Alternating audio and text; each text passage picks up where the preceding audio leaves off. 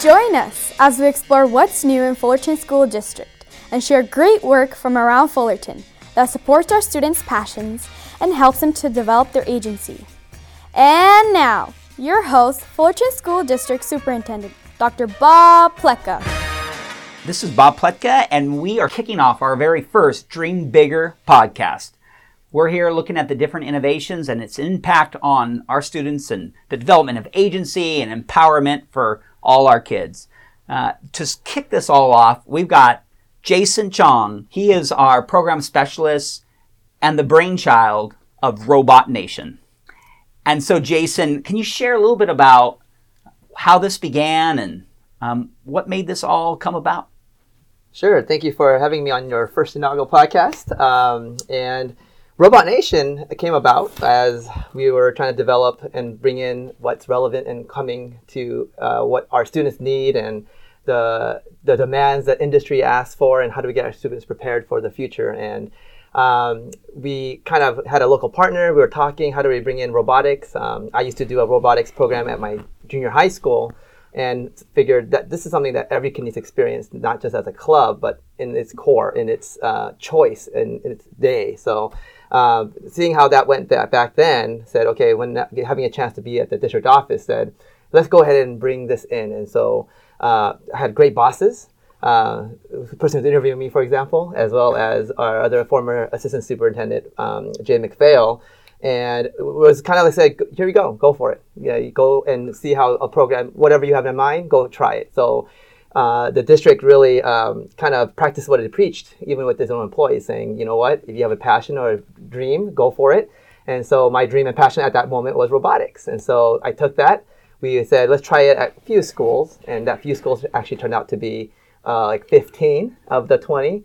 And uh, we got it going as a club just to start and get students in- intrigued and uh, involved in the skills of robotics, coding, designing, building, um, just technicality, and it really like like took off. And the teachers were the ones actually that were the most energetic about it.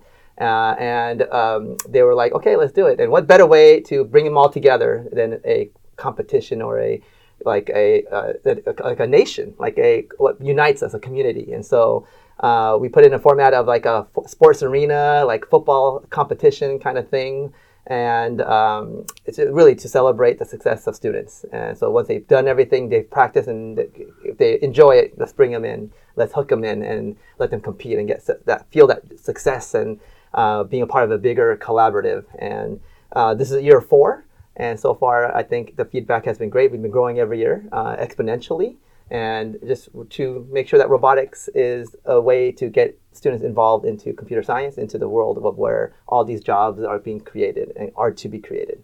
So I remember four years ago, you told me first about Robot Nation. You said, "Hey, you got to come here. We'd love to have you introduce um, and, and kick off the event." So I walk in, and there is literally there are hundreds and hundreds of parents all around. It's got this kind of sports arena feel to it. You've got kids They're literally running around testing their robots. You've got teens. You've got chatter. Um, there was actually cheering that was all happening. And we, we go up there and all of a sudden we do the kickoff and it's a drop the mic moment. Mm-hmm. Literally, the, the parents are all cheering for their kids. Um, the kids are like looking up, staring up at the crowd, uh, staring up at their community and their parents, and they're like, "What? What am I in store for?" And so my question is, why was it that you had this like crazy fun reaction from um, the parents, this like super excitement in the air for our children, and all of a sudden it's like it just happened, and it was like going to a professional sports um, event. It was like going to a giant tournament or a concert where like everybody was so involved. So tell me a little bit about that, Jason.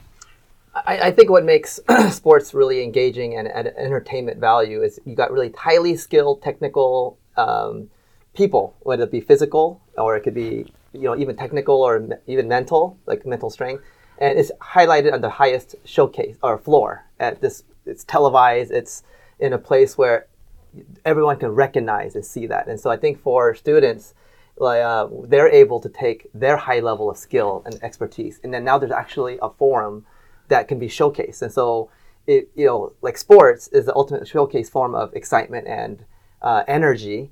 And so I think when students kind of are able to come and if you don't build that up, it become it could be a very uh, tamer version. It could be very calm. But when you have that competition in the highest arena of showcase of your skill and ability, I think that just brings in that personality, that brings in the energy, and I think that's why students responded so uh, in awe, and then also like love it being part of it is because now they can be an athlete, and like every student wants to be in the NBA or the NFL or something, but here's their chance and glimpse of what it looks like to be in the spotlight, in a sense.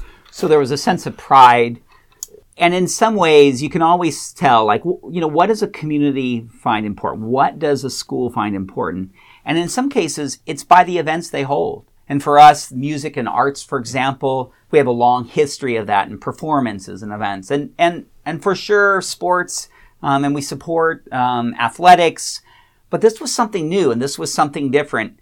And in some ways it's almost like it targeted a new group of kids that maybe hadn't been engaged before. Um, why do you think this group of students might have been so attracted um, to this kind of robot nation, this uh, weekly club, and then and then there was this zenith there at the uh, robot nation. So tell me a little bit about why you think it attracted this um, maybe this group of kids. I think a lot of times as this group of students, their showcase or the pinnacle is a like test, or it's a event where it's very um, quiet or like you have to showcase it in some form of uh, space that you kind of like you got to be careful. Mm-hmm. But I think uh, robot this kind of idea or robot nation allows it to be. It's not about like keeping quiet or like you have to be really academic. It was actually almost bringing it to a forefront of yeah, an athlete. Like you know, athletes you don't expect them to be like super quiet or take a test to perform.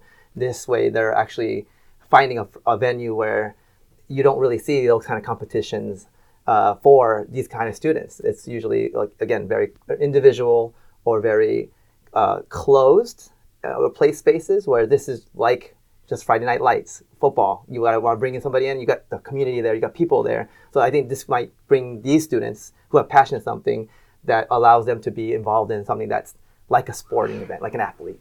So I have to ask this question though, and I think we have some parents right now that may be asking this question. I remember at the very first one that I attended, I was walking around, the excitement was in the air, kids were, were problem solving and trying and fixing their robots, making it even faster.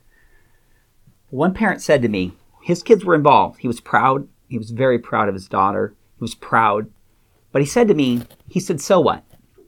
He wasn't trying to be um, caustic. He wasn't trying to be abrasive. He really wanted to know, so what?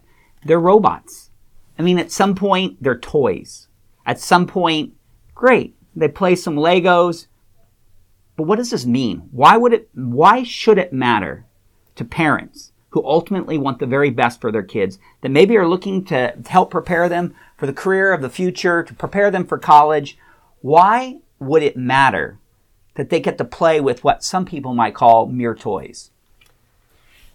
Because it matters, because I think toys spark innovation and uh, imagination. And the craziest ideas came from when we were young and we played with toys. So, Star Trek, Star Wars, all of that was imagined by somebody who has childlike imagination. So, basically, anything we do now is a robot or has some components of robotics in everything we do. Alexa, our homes, our cars, all of these things are controlled by something that is robotic or, com- or code or computer science related. So, so what would be is that robotics is a wave and a new industry of different things. And so this starts with toys, possibly, but it sparks the imagination of what they can create that's not created yet. And especially with this technical world and all the technological advances that we have, they might our students will be the next students to create that driving, talking, some sort of thing that makes our life better. And it and it's funny. It, started with a toy. It could have been like, it triggered that. So I remember Dr. Adam, a NASA scientist in charge of the Curiosity project, one of the rovers, the third rover that went to went to Mars. And it started with his own curiosity and his team that put together the, largest, most advanced robot to explore the Martian surface. And when it went on, it they have hopes that we'll discover the possibility of life. Did that ever exist on Mars? Um, if there was water, and it looks like there was, um, at some point, did that water ever form an ocean? And because of those robots, we'll be able to explore whether life truly ever existed on the planet of Mars. And so, may, so maybe, like Dr. Adam, our children will send the next set of robot to a new planet. Who knows? Maybe a moon of Jupiter mm-hmm. to find the oceans and what lay behind them. All right, and thank you, Jason, for joining us on our Dream Bigger podcast, the first of many to come.